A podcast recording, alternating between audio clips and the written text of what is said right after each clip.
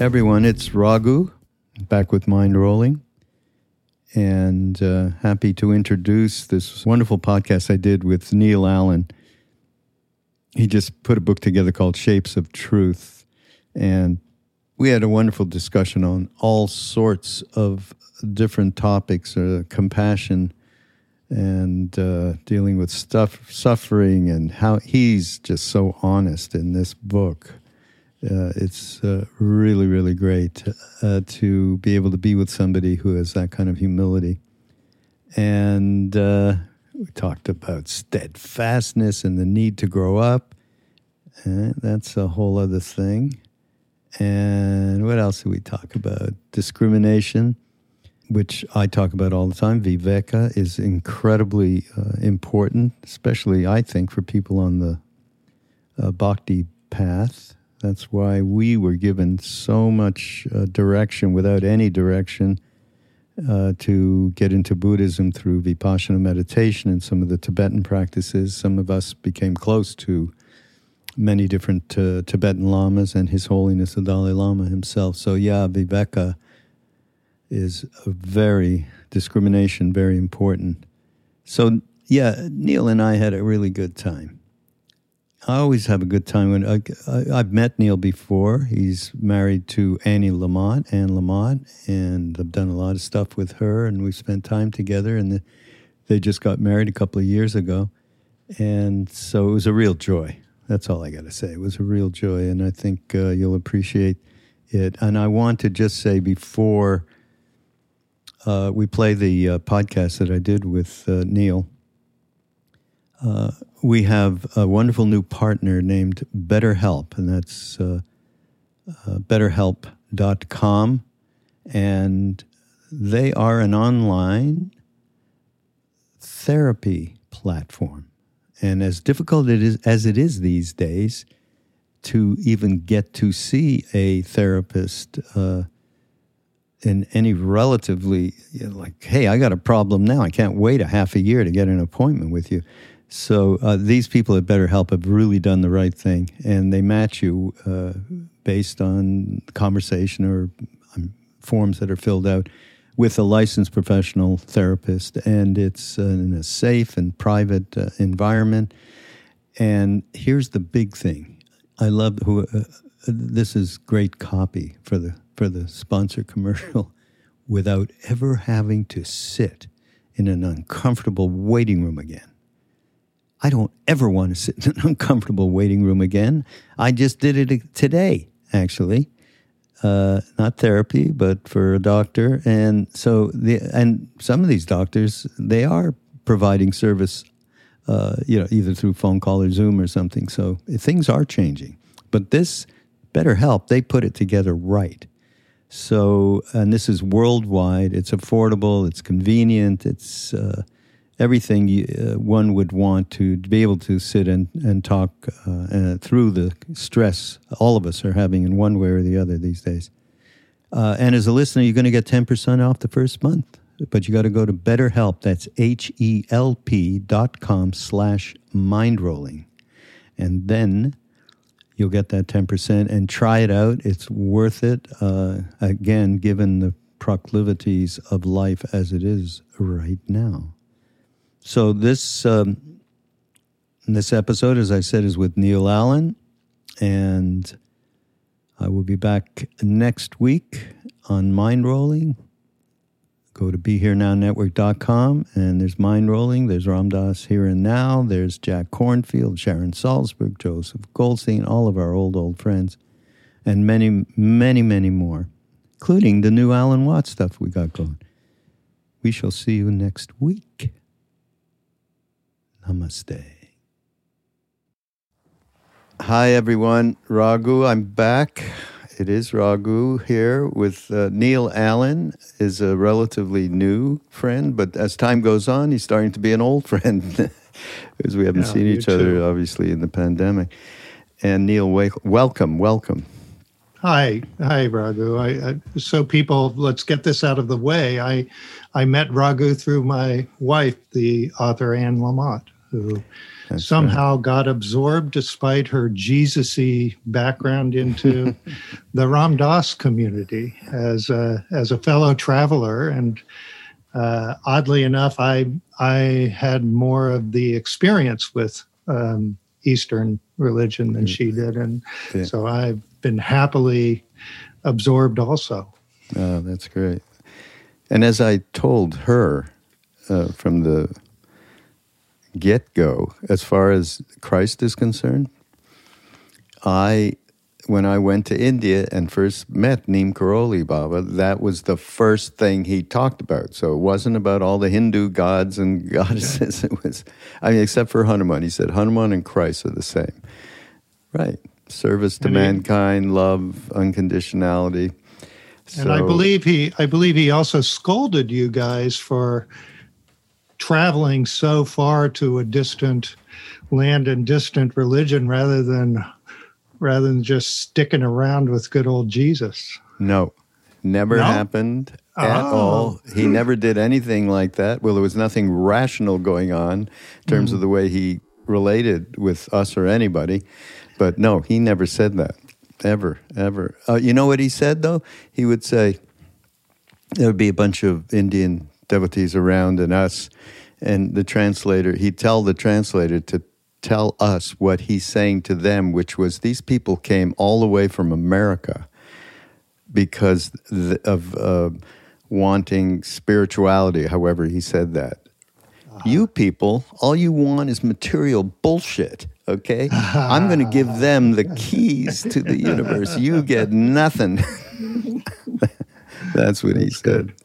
So, all right, well, I'd love to hear a little bit about how, and this is my uh, uh, central opening for a new guest, anyhow, on the podcast. And and I always, what are the triggers that uh, brought you to the place where you realized, geez, what they've been feeding us here, uh, society, family, all of it, is um, maybe not real. It's not the thing, and it's not going to make me happy.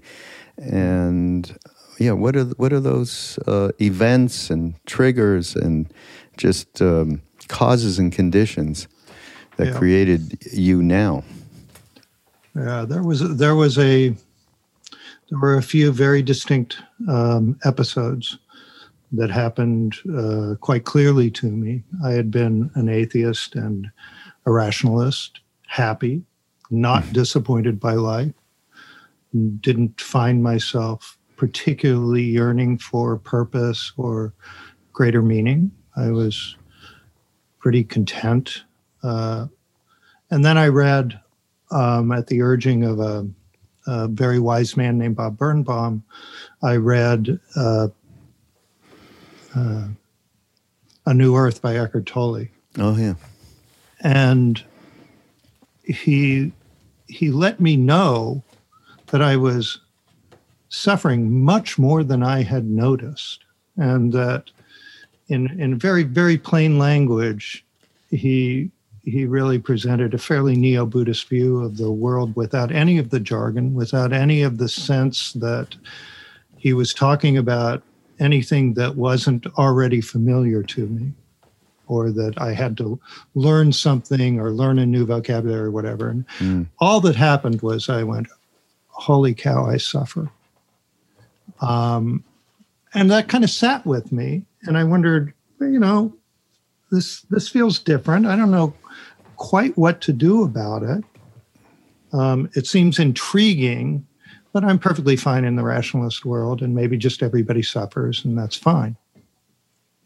Well, soon after that, by just complete chance, uh, a friend of mine invited me to sit with Adyashanti.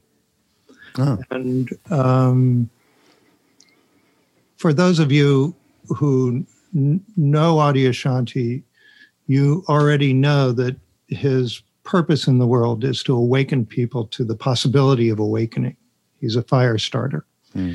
And that's what he did, d- does, and that's what he did for me. I was sitting in my first ever well, first in 40 years. I think I'd meditated once with Allen Ginsberg in college, right? um, but since then, I had never done any meditation, never sat in a room with my eyes closed, surrounded by other people, which is a very weird thing to do, right? The first hundred times you do it, and it's uncomfortable and strange and uh, not thrilling at all. Uh, but something thrilling happened. I had a, a miraculous experience, and it was a very mundane, miraculous experience of uh, believing that uh, Adyashanti had been scanning the room while our, our eyes were all closed, and that he had come to me and he had pulled my soul out of me, looked at it, and then returned it to me. And I don't believe that actually happened. I don't believe Adi Adyashanti actually did that. But at the time, I knew it had happened. And at the time, I knew a miracle had been performed. And at the time, I also knew that the symbolism of the miracle, there were symbols in it. It was like a gray, smoky dragon breath, my, my soul. So it couldn't have, act, my soul's not gray dragon breath but there was there was some some i knew that the symbolism of whatever the vision that accompanied the miracle was was of trivial importance that the only thing that was important was that a miracle had been performed which told me that there was a supernatural that i didn't know anything about and mm. that wow. uh, might be interesting to be be uh, explored and that just set me off uh, into an exploration. The the I think of it this way that that the first noble truth, all life is suffering, came to me from Eckhart Tolle. Um, the second noble truth, um, the cause of suffering is attachment, had come to me. I guess I left this out from Bob Birnbaum. We were actually doing identity clearing work. And so I knew something about it before. The third noble truth was Adyashanti saying, there is a way.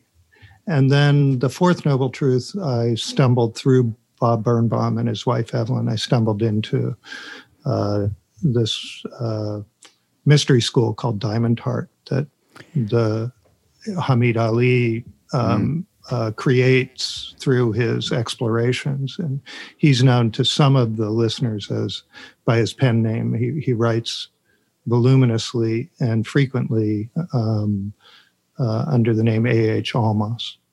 Yeah. So that, that took me in, and then I spent, oh, off and on. I think I spent about six out of the next 10 years uh, in twice a year retreats, eight day retreats with um, Hameed and other uh, teachers who he had trained in the same explorations. Oh, and I never knew this till I got the book. Oh, by the way, uh, there's a, Neal has a wonderful new book. It's fairly new. Shapes of Truth. Uh, Discover God inside of you, and I just I did not know of your familiar, not just familiarity, but your a deep involvement with uh, the diamond uh, method, yeah. which I don't know much about. So I'd love to, love to have you elucidate a little bit on that. But uh, there was, uh, of course, we have a friend who was one, one of Ram Dass's uh, caretakers, uh, who now is the only reason I know of the diamond effect is through through him and he uh, is now with Hameed and his his wife in Berkeley. So it's it's kind of part of the family in a funny kind of way. Yeah. But um, yeah, maybe you, you, you also know Jack Kornfield, who has considered Hameed a teacher of his for 35 years. Mm. And Jack's never never did I hear him ever mention the the Diamond Pathway. Mm. Uh, so I just have not come really close to it. And uh, so this was a little bit of a, a, nice reveal. And why don't you just, how about talking a little bit about the central idea of this teaching? Yeah, Di- Diamond Heart is. Uh, is a brainchild. It is a it is a, a result of um, a very curious and and um, uh, explorer, this guy Hameed Ali, who uh, encountered, you know, sometime 40, 45 years ago, encountered presence in, in the way a lot of us encounter presence, that suddenly after doing some meditation for a while or after chanting for a while or whatever, there's a noticing of a kind of smooth field. And there's something oddly satis- satisfying about the field. And for a lot of us, that's our first kind of glimpse of uh, a feeling called uh, being in the moment or being present that doesn't seem to uh, have very many needs or desires in it. And he was, instead of just kind of abiding in presence and trying to extend it and trying to um, continue in it in the way that he had met it, he actually went intentionally into it with a couple of friends and they wanted to explore whether there were mechanics to it, whether there was uh, a way of uh, knowing how it happens, how to appreciate it. They were basically saying, I don't believe that there is an ineffable out there.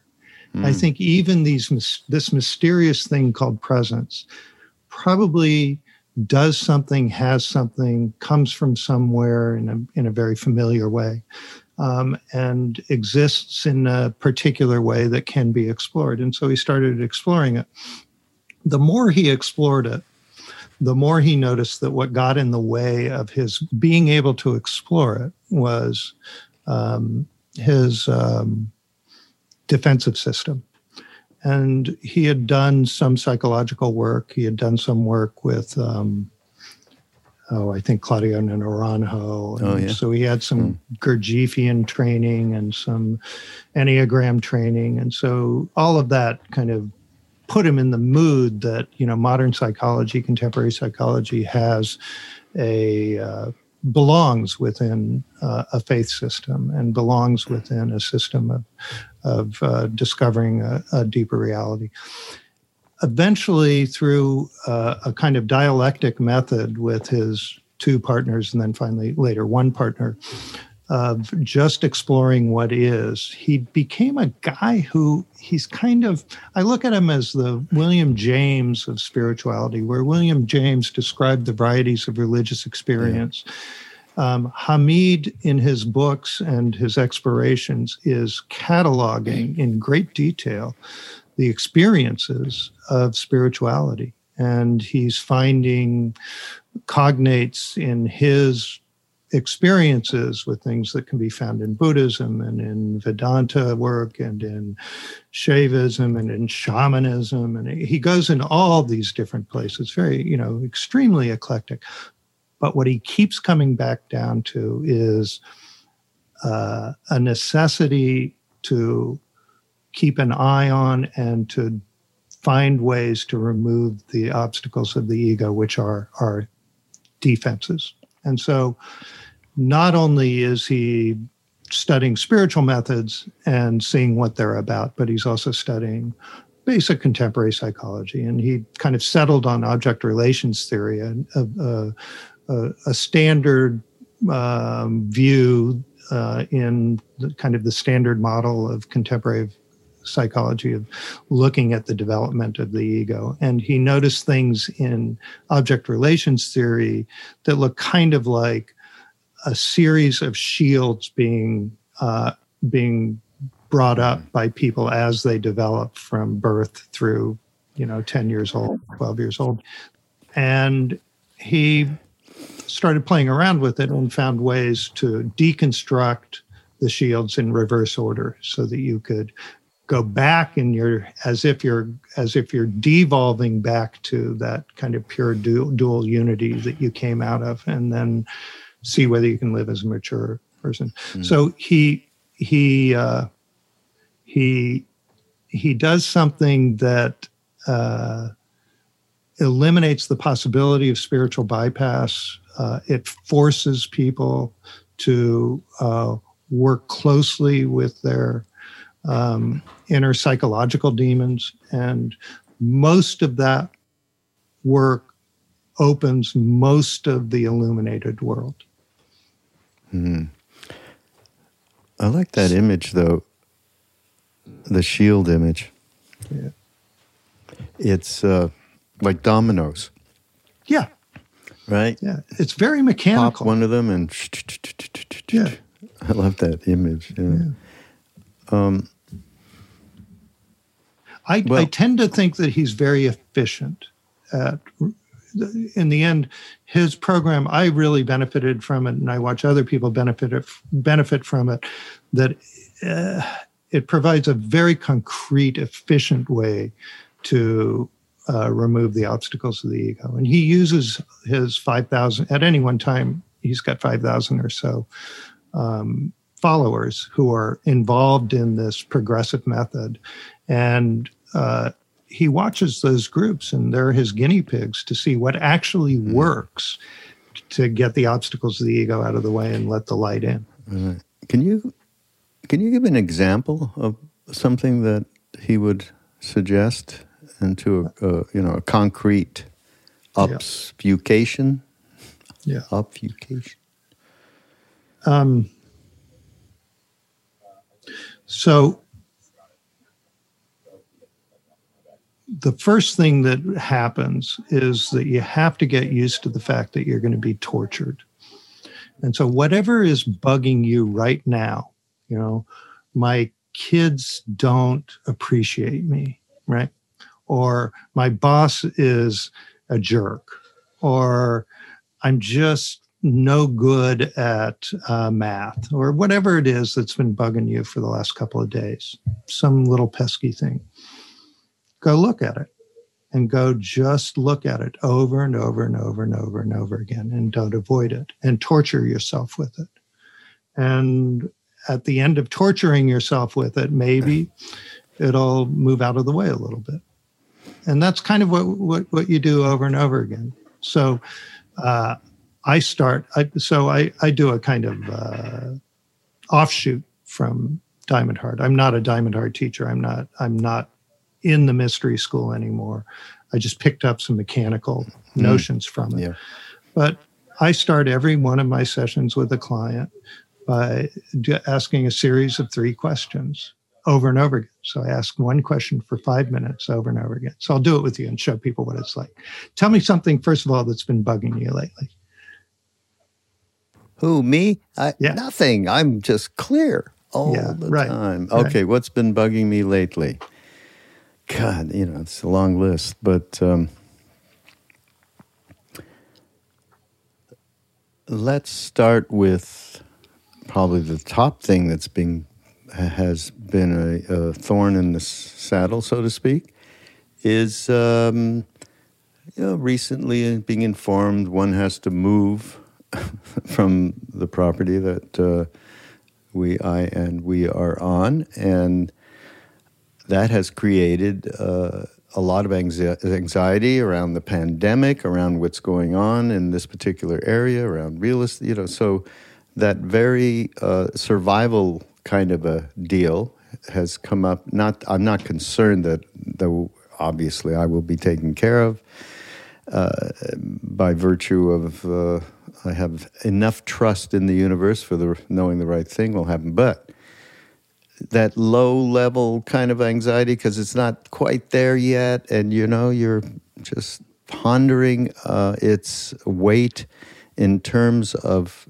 wow, that still yeah is going still, to yeah. be in yeah. confronting me after all these years of spiritual work, you know, all that. Yeah. Okay. So I'm going to ask you we won't do it for the full five minutes, but I'll ask you for a minute. Mm. Um, uh, tell me a way you um, wish for stability in your life.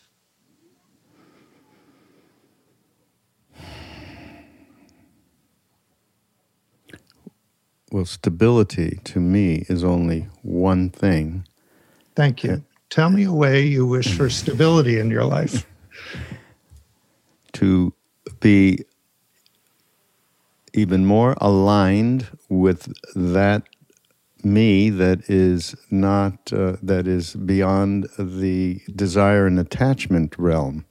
Thank to you. be aligned behind that. Thank you. Tell me a way you desire stability in your life. And you can go back in your life to your childhood, or you can be talking about your being disrupted by this move or anything. Tell me a way you desire stability in your life.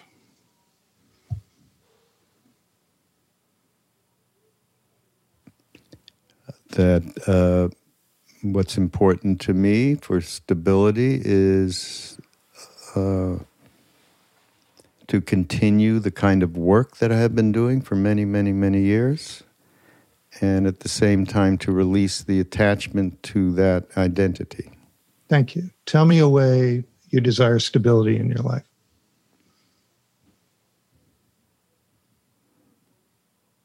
To uh, transform the neurotic tendencies and habitual patterns that were created, especially around a chi- as a child. Thank you. Tell me a way you desire stability.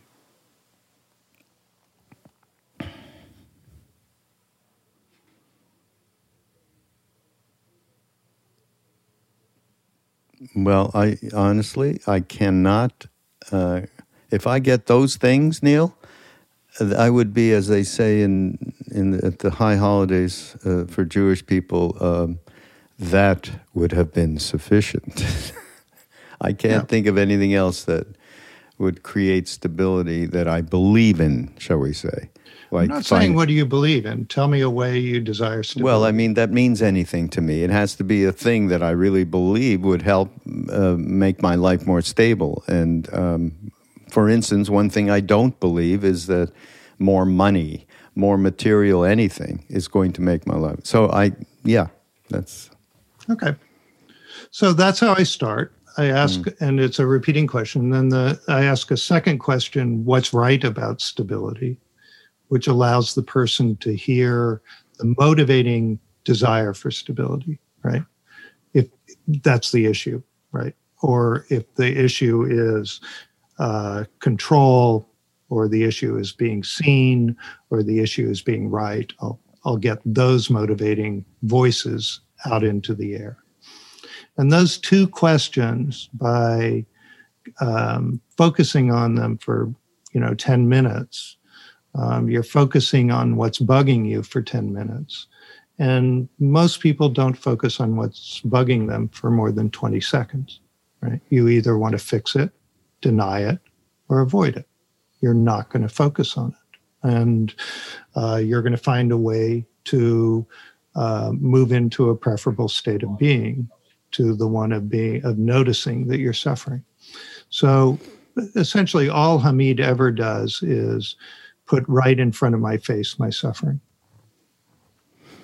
The torture part though is a little chi.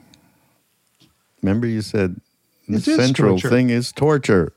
It is torture. It's torture at first um, until ultimately um, it becomes kind of fun to, oh, I got that room to clean up. I thought I had cleaned that room up two years ago.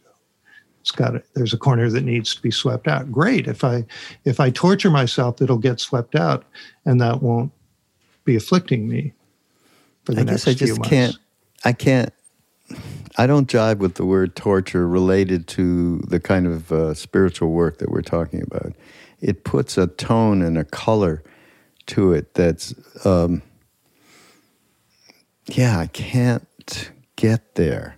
I think that, uh, I mean, I personally prefer the Buddhist, uh, which a lot of this is completely aligned with, uh, and that much I know.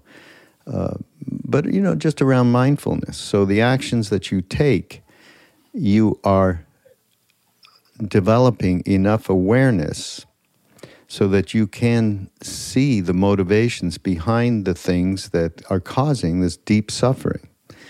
And uh, I guess we're talking about the same thing, but using the, the word you're relentless, maybe. Huh? Relentlessly, you are going to have that in front of your face till you really get to some kind of truth about your it's motivations. A, yeah, because the motivations are the illusion. right? We think the illusion is the suffering. We think the illusion is the attachment, right? The motivation is the illusion. The motivation is a voice in our head that belittles us, right? Uh, Freud called it the superego. Most people call it the inner critic. It's what establishes our defensive systems that get in the way of accepting the world as it is. And it is torture to spend time with that belittling voice, right? That belittling voice is snarky, it's mean. And if I keep it invisible and keep it out of the way, I'm going to uh, keep it strong. But if I bring it out to the surface, it's like a vampire. It'll disintegrate all on its own. In the end, most of what um, I learned from Diamond Approach, I think, was that all I have to do is spend all my time in the screwed up defenses that I have that I have established for myself. And simply by spending my time watching them in operation and questioning their assumptions and motivations, all the good stuff will show up. I don't have to point myself ever to the good stuff. I don't have to point myself to nirvana. I don't have to fake it till I make it. I don't have to do anything except remove my defensive systems, and nirvana just pours in. true. All true. That's the beauty of all these, right? All these paths, they really they lead to the same exact place. Just whatever your predilection is. And that's yeah. about it, right? Yeah. I'm kind of a, I mean, I'm odd to be in a, um, I'm probably as far removed from a bhakti kind of person as you'll meet, right? I have zero sense of devotional practice. Um, I love kirtan. I love being around devotional sittings. I love all of it. I'm not saying I, I, I don't appreciate or love it or feel it or or or care that it exists in the world. It just isn't doesn't happen to be my path. My path is this torture, right? yeah. I'm sorry. no, it's funny. Be, there should be a you could get where's you, there should be a URL associated Neal yeah. Allen yeah. slash torture. Yeah, I bet you will get a big following you know, no, what's um, funny about it is I, I call it torture and I tell all my clients, I torture you, right? Hmm. And none of them so far has said, wow, I didn't like that, right? Okay. None of them. Uh, so whatever kind of torture it is, it it seems to come with a with the with the built into it. It turns out we're really good at looking at our own suffering we don't think we are. You know, think about what most conversation is it's complaining. Most people are complaining all day long, right? Why do they do that? Because when you release the complaint, the thing that you're complaining about yeah. disappears for a moment. Yeah. oh boy, oh boy, especially as you age. oh is, God, it's a physical complaint. So. Oh, oh, Actually, when we were we were we were kids in India in our early twenties, all that was going on was this complaining about health. Okay, because we were in a in India where you know we weren't used to the bugs and stuff they had over there, so they got us good. Oh boy, it isolates you into your your cot and your head, you know. So I can see how, as a 20 year old, I could have benefited from being sick a little more often. I would have been able to go out and enjoy the sensual world quite as much, mm. get quite as attached to it. Yeah, we managed, let me tell you. We managed. oh, boy. Oh, you know, I was thinking about the miracle. And you said, I don't believe that. And by the way, everybody, I talk about Adya from time to time, Adyashanti. Shanti. he's he's a great teacher, and uh, I had a chat with him. And I, uh, Jesus, uh, this is my favorite story in the whole world. As he grew up, wondering what in the hell was going on with the people around him. He was a little kid, you know, he couldn't understand. You know, they're getting wasted, they're angry, they're they're laughing with a, you know, whatever. It was all crazy to him. And he finally figured it out when he was 10, 11, 12 or something. And he looked at them and he got it. oh my God, they believe their thoughts. That's what's going on. He told me that. And that led him to meditation. And he did that for 10 years, like for, as a youngster, teenager, until he got to the point where nothing was happening. So he quit. And when he quit, he had some real space opened up to him. And he became who he is.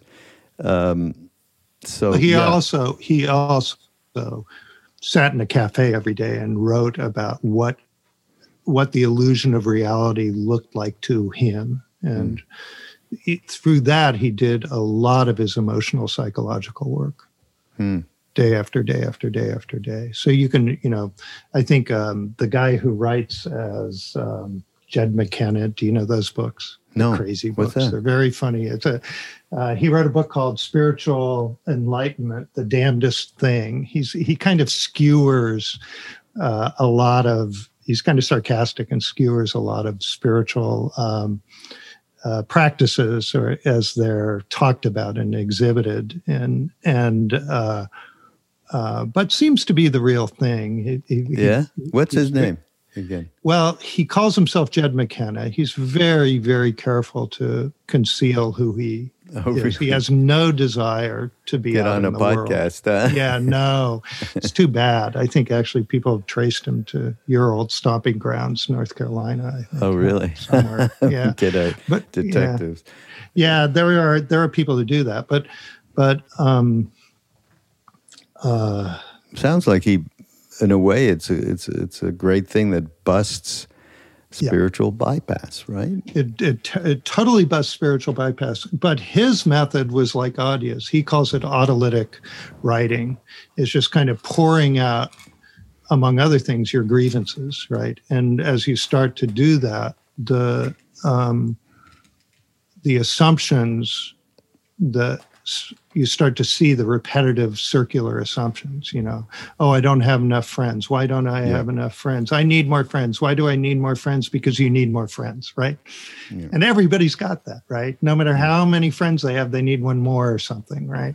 And or uh, one more of something. Yeah one more sure. of something. But yeah. who's telling them that? Well it turns out we've got a little inner critic voice in it in us that tells us that. It's very useful for the species to be very, very productive and expand into new niches and grow in population. But it's not very useful for um, enjoying the commonality of being uh, beautiful, compassionate beings living in a difficult and absurdly complicated world. Yeah. Yeah. Hey, let's talk. Actually, you have a great story. Um, it's in your chapter on compassion uh, where you went back to school to learn Sanskrit. You want to tell that story? It's uh, yeah. it's very honest of you to get reveal it all. Talk about you got into the torture thing there for sure. Yeah, I did. Do you mind if I read it? It's I'm no. Okay, no. I'll read. I'll read it. Um, um, our first year of marriage was pretty easygoing.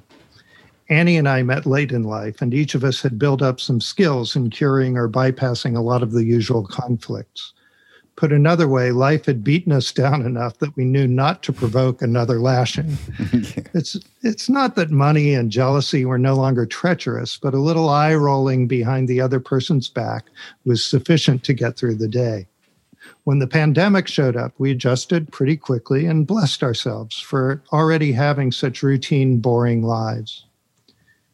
And then I made the mistake of going back to school. It wasn't just the Sanskrit. The other classes too quickly wore me down. Is this the chapter you want me to write about? Yeah, yeah, yeah. This okay. is the story okay. where you get into your own self criticism big time and oh, okay, with the habitual got it. pattern. There. Got it. The problem was that I didn't know how to shut up, and all the classes were seminars. No lectures, just open discussions where anyone, especially me, could poke their nose in. Never invite a congenital know it all to an open conversation. After every class, I turned off the Zoom feed and limped from my office to the living room, where Annie would look up cheerfully and ask, Talk too much? Sometimes I muttered back, I hate myself. Or I just stared at my kind wife, slack jawed, while my mind played back the Grateful Dead lyric Please don't dominate the rap jack when you got nothing new to say, over and over. I tried the usual cures, pre class admonishments to speak no more than four times, file cards on which I ticked off each time I spoke. Nine was the fewest, more than two times my self imposed quota, under the breath self thrashings. I started waking up in the middle of the night, upset at myself. Finally, I asked Annie for help. Her response Tell me more. She didn't offer a cure or an explanation. She left all that to me. She did ask me questions and encouraged me to talk about it. Slowly, I started to uncover again both the genesis of my narcissism, which has something to do with being brought up in a know it all household, and the triggering aspects of being back in school, where I'm to be judged and graded on my intelligence. Ugh, I disliked thinking about this even more than I disliked beats. But Annie didn't let go. Tell me more, she said, day after day. And eventually, simply by revealing my suffering to Annie and therefore to myself, I didn't hate myself like I was the pariah student. I moderately disliked myself like I was Beats. That was enough. I could even feel sorry for myself. And while my over talking continued to be fixed the following semester, perhaps, my self loathing released itself into the ether. What Annie had shown me, and what with her tutelage I started to feel for myself, is the aspect of God known as compassion. Mm. I love this. I mean, we all have that story. It's just a, yeah. got a different color and a different theme, maybe. But uh, to me, that's the essence of uh, everything the, to begin with, we have to begin with that compassion for ourselves. We have no chance of having it for anybody else, and uh, and it's a work in progress. So it doesn't mean you stop relating in any way, or stop doing activities, or stop going to school, or whatever it is that triggers you. You have to realize that you are working, and this allows you to continue that work, even though it's a bit of what you would call torture. Yeah. Yeah, the the flip side of torture is I've been reading some Dogen lately, so oh, yeah. it's central to that. Zen Buddhism yeah. that the practice is the attainment. Yeah. There there, yeah. there is never not practice because there's always a shiny object. And no matter what assumptions I've disrupted and removed from myself so I won't get attached in one way, another way to be attached will pop up. And for sure, I get to either go, oh, not that again, or oh, cool, I I get to do this again. Right. Mm. I get mm-hmm. to do it again. I get mm. to do it again. I get to move past attachment again. Yeah, sure, maybe there are times to move past detachment and stay put in not a state of being, but in some kind of freewheeling liberty, right? And then attachment will return. Yeah. Good perspective. And by the way, here, I just want to read this little thing from around uh, your something that I just completely am at one with you on. Compassion is the love that arises in the presence of suffering. Compassion isn't manufactured, it arises all on its own. I'm not compassionate in the sense that it isn't something I do. It's more like a place where I find myself living. I find myself in the presence of compassion or in the house of compassion. God, it just sends a that's well said. chill, but it but it sends a chill up my spine every time I notice it. Right? Yeah. We are so lucky to live in a field of love. Could, we, the world's rigged to love, to things like compassion and passion and and giggly friendship. Right? That's the way the world is rigged. It didn't have to be rigged that way. But if I remove my uh, dumb defenses and get them out of the way, all that's left is love. And I get to live in that this world. Mm. Yeah. Mm.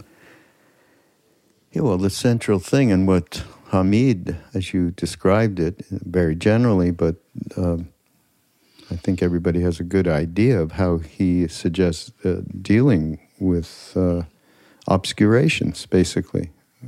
Just removing those shadows one by one.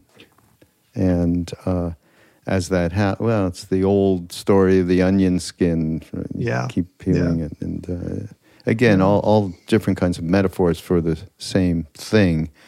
Uh, but at the core, there has to be compassion because if you're sitting around torturing yourself, uh, and thinking, uh, being any kind of masochistic attachment there, uh, you are done.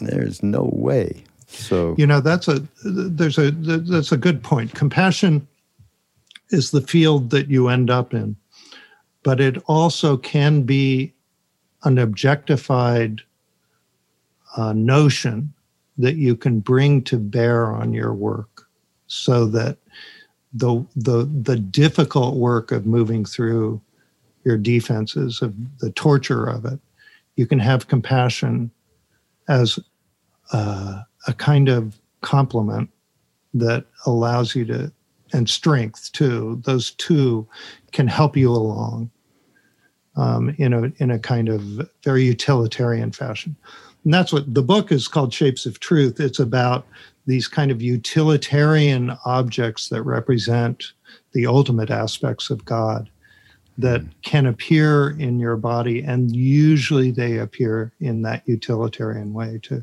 to either remind you that you're you're not the person you think you are who has to who who has the uh, disappointments that you think you have or who has the uh, uh, need for achievements that you think you have you're you're you're simpler than that and you're more glorious than that mm. and each one of these little symbolic objects which are actually kind of universal and can be found inside people which is the stunning discovery i think of, that Hameed made um, each one of them can be seen both as a ultimate field of God and a way of looking at an ultimate field of God that I might be part of or might not be part of, depending on how I look at it.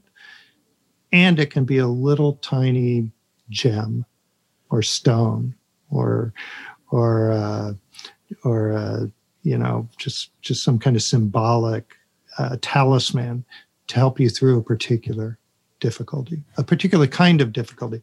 Now, there are only 35 of these things. Um, and one way to think about it is that my emotional defenses develop 35 different rooms. Mm. And each of them needs its own little uh, kind of work. So hmm. I have a room for my mom issues, and I have a room for my dad issues, and I have a room for my guilt, and I have a room for my hatred, and I have it right. And there are different kinds of issues, but all of us have all of them, right? We just have our own flavor of which ones are stronger or weaker in this. We all have these issues. We all have the same issues. Everybody is defending themselves from the exact same crap. Right? Yep yep. and that's just funny. And so the, the the metaphor I I found useful was I use one of these objects and one of these aspects of God and one of these shapes that that are that are that can be evoked in myself uh, as part of focusing on a particular room of um, illusion that is a defensive system in my life and mm. illusion and defenses go hand in hand. And I'm just trying to clear out the clutter in that room. And I get to focus on that room this week. And then mm. next week, my boss is a martinet becomes the room I have to focus on. Yeah. I mean, it's, you know how uh, Ram Dass used to, I mean, we're talking about imagination here, I think, mm. as well, right? Mm-hmm. And we're setting up these rooms in our imagination and we're placing different themes and go back to them, and they're all there and just waiting to be dealt with and or tortured by, uh, whatever. and uh, he he had a thing about using imagination to connect with uh, our guru Neem Karoli Baba, and he used to. And you've been at the retreats. I'm sure you've heard him say it. Uh, yes, I have a room. It's my imagination room, and I go into that room and I talk to my guru, and people think I'm crazy, mm-hmm. and uh, in reality, that begins in my imagination and ends up in that what he would call that core loving awareness yeah. place. And uh, so I think it's useful, actually. This just points to me it's useful to use these. And I love what all of what you're suggesting and, and this practice of uh, Hameed. And uh, that you're really dealing with the psychological stuff. A lot of the, the spiritual bypass really uh, feels like okay, we don't need to deal with that. We have transcended that, and you know that that's a, a huge ass problem uh, for many people in spirituality. Uh, the way I have seen it, and so the dealing with it is the dealing with the psychological parts of yourself, and so this is a, a wonderful way. Get these rooms in order, get them lined up, and it's good to work with somebody who has an idea uh, uh, and can guide a, an idea about each of these themes, has gone through it themselves, and can guide one through it. Similarly, that you would guide somebody through a psychedelic trip, basically. Yeah. Right. Yeah. Yeah. Yeah. These are. That's an interesting metaphor. Yeah, I did. I mean, I did uh, psychedelics without guides, right? So mm-hmm, I did. Me too. You know, you know and so i don't know that much about um, using guidance but the one thing about this is that throughout there's always an assumption that i have that you have the answers for yourself. And that your answers are inside you just the way my answers are inside me.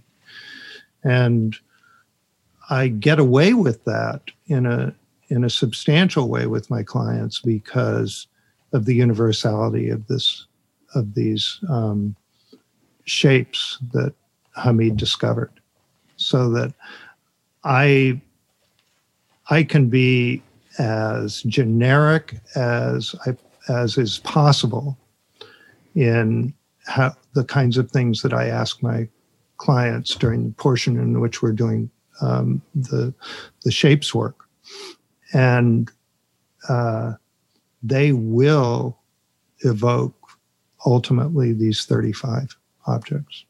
Mm. And about 10 of them, just about everybody eventually evokes. Others are more uh, subtle or less uh, annoying, less prominent parts of our defensive system. So if I've got 35 rooms, 10 of them are the American culture rooms. 25 of them are They're our rooms. Of, yeah, yes. yeah. And everybody in this culture worries that they're not productive enough, you know. Yeah, everybody, right. The right? Top, but there are yeah. cultures where that might be room 25. Yeah, exactly. Yeah. uh, that's the interesting part of it all. Oh, and uh, I didn't finish what I was going to say about the miracle with Adyashanti. Hmm. And when you said, now, do I believe that he came in and examined my soul, etc., etc.? No, not really. But at the other on the other hand, I do believe it happened, and my experience, uh, my own personal experience around the same kind of a thing, um, is very much well. First of all, I had had my mind shut down by a being that was beyond duality, so there was no way you could start thinking back on yourself like that. So that was one helpful thing, to say the least. And and the other thing was just the realization absolutely the universe is taking care of each one of us through i do believe everyone has a guide deep inside them uh, or not so deep inside them or that they connect with in a physical way in a lifetime is rare but possible as happened to, to some of us and at the same time there is it's irrefutable that this happened to you, the fact that whatever his involvement with the universe is yeah. way beyond our pay grade, Adyashanti. Uh, but it's real. It's absolutely as real as uh, the glasses on yours and my faces right now. And uh, somehow I needed that, right? That's the curious yeah, thing. Because I was an atheist, because I was a rationalist, because yeah. I had kind of uh, demonized, uh, um, not inappropriately, the, what I had heard about the supernatural and what I had yeah. detected about it. it. It was absolutely necessary for it to have the sensation of being as real as my uh, probably illusory sensation that this desk and table yeah, and TV right. are real. yeah, right. Yeah. yeah. No, absolutely. And you know what? I uh, also uh, referencing Ram Dass here, but and this uh, you talk about a little bit about power in in the book, and uh, I and, and, using it in, in, a little bit of a different reference than the one I'm making right now. But Ram Dass used to say uh, that when he came back from India the first time, he was blown away by the power of such a being to know everything about him and know what was going to happen in the future, you know, and, and physical other physical miracles that he experienced. And and we by the way all of us this happened and we all did the same thing as you. Did i? I guess i needed that. Uh, somehow i needed that because of just so deeply embedded in rationalism maybe. I don't know um, everybody gets that some ineff- it could be just an you know just an, an acid trip that has that ineffable quality to it for a few minutes does that. And he said but the thing is i was completely enamored of the of the power through the miracles but later i came to understand really what it was all about was the love. Yeah yeah, yeah. Well, Ram Dass embodied that in a way that's very unusual. You know, the the uh, and and so strikingly um, material his love that mm. that being mm-hmm. in his presence in those last years was a way of uh, noticing the possibility that pure love could uh, negotiate uh, the difficulty of the world um, without uh, pause, and could could be sustained, you know, and could be uh, enough to carry on relationships, to carry on um, activities. And we, we generally don't believe that, right? We, we, we have to toughen up. We have to yeah. Uh, uh, you know, I don't. I've I've sat with a number of um, people who are described in the world as spiritual masters over the year, last ten or fifteen years. I was late to to the table, but I've tried to make up for it, right? And mm-hmm. the ones who uh, seem to touch me, I notice are inevitably kind. Mm and the second thing is, and I think this is more uh, uh, just astonishing, They're, they seem to be both impossible to offend and right close to me. Mm. And to whoever's talking to them, whoever's around, mm. they seem to be enjoying themselves and and nothing that that person could say or do would offend them. And yeah. I think that's that's those are good signs that somebody is um, has moved out of their defensive postures. Yeah, yeah. Into the love. yeah, into love. But the best sign is shit. Maybe we have a chance. That's the best sign, right? They're humans, you know. Yeah. So, um, and I, just before we go, we're getting towards the end, but uh, just when I I said this whole thing from Ram Dass, he realized it was all about love, and uh, and you have a nice section in the book around that as well that I really appreciated, and talking about the transactional nature of love that we have that hammered into us. Yeah. yeah. That is to me, talking about all the different rooms to deal with. Yeah.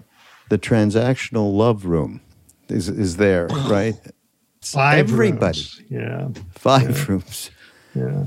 you know, and and uh, and, and that, oh, and I love. We could have the what do you call it? Pink fluffy love room. We could have that, which is Well, hammered in, especially to young Yeah. women. uh, You know, Yeah. Yeah. it's unbelievable, unbelievable. I think the most embarrassing thing in life that I've run into from this this uh, practice or my um, moving into a little more freedom is um, to discover that my default uh, appearance of love in the world is goofy and silly and just uh, a kid on a bike you know? And that if if if i had to find a core self who was relating to the world in his most uh, natural and default way it's probably a little kid Mm. just goofy and seamless and careless and unpatterned but goofy and that's embarrassing right i'm supposed to be a mature human being Wait a minute. Christ did say, unless you were a little Yeah. guy, a little child, right? See the world that way. There's going to be a, an issue. So It's Um, funny if beginner mind includes goofiness, Mm. right? includes what? Goofiness. Goofiness. Yeah. yeah. My favorite Disney guy is Goofy. Goofy on sports. I love him. oh boy. Oh, and uh, by the way, the other thing I wanted to mention is I had your wife on. We've done a number of podcasts and so on, and done some good, fun stuff together. And it's been a delight all these years. But the last time was uh, this last book that she put out.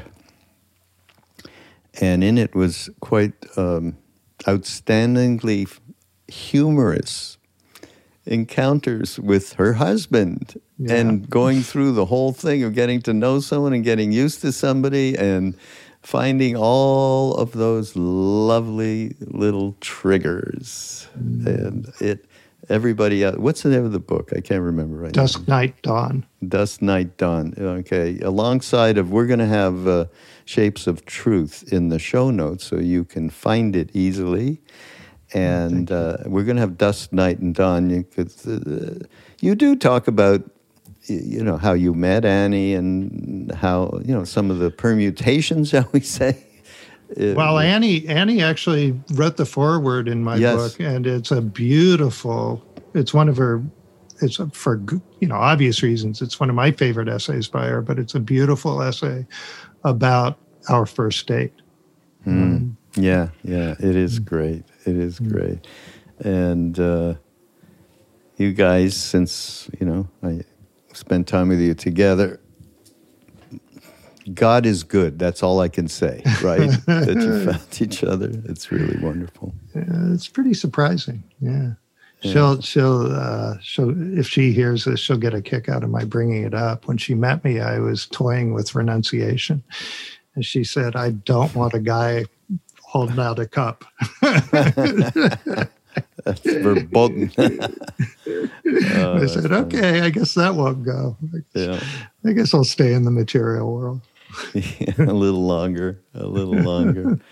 uh, well, listen, you know, uh, the story that you told about dealing with this past pattern of uh, of, uh, of making yourself heard um, in the way that she worked with you as a partner. That to me is what it's all about. It Uh. It's it's not. That is no longer. There's no transactional anything. There's just right. someone offering themselves in the way that, that that's how it should be in a relationship in my eyes not that i've been the most successful myself but i've learned a lot and i, and I feel like you expressed that uh, and she expressed it through that whole process Yeah, I'm lucky. Yeah. Hey, great to have you here, Neal. Great to to see chat, you. It's like, been too long, and yeah. it- actually, it's it's great to know you in a deeper way. right? Yeah. So that's what happens. dialectic, being able to talk about these sorts of things, is you know how uh, if you talk about tripping, you start to feel yourself tripping. Yeah. The body rushes Yeah, show yeah. up, but it's it's true with anything spiritual, right? Yeah. Those body rushes are your life force, after all, and so Yeah. your life force shows up because you're talking about your life force, right? Yeah. And so it becomes amplified. And the same thing is true with any, uh, um, you know, interesting, fascinating, fa- any fascination with what's beyond the the immediate familiar world. Hmm. I get to I get to just be feel turned on. Yeah, I'm I'm with you, which is why this particular job is is so great. I, I, it mm-hmm. happens every time I, I do a podcast. It's worth every inch of it all. It really is. And as Annie would tell us in Sunday school, Christ said, "Where two or more are gathered in my name, there I am." And is that is so darn true. I mean, it is absolute truth. It's what our gathering, satsang, sangha, community, whatever. And as Thich Nhat Hanh said, the next Buddha is the sangha. nice. Yeah. Well, thank you again. Thank and Uh, we'll, we'll we'll have to do this more time. We should do something with the, both of you uh, and go through. A, we'll do a.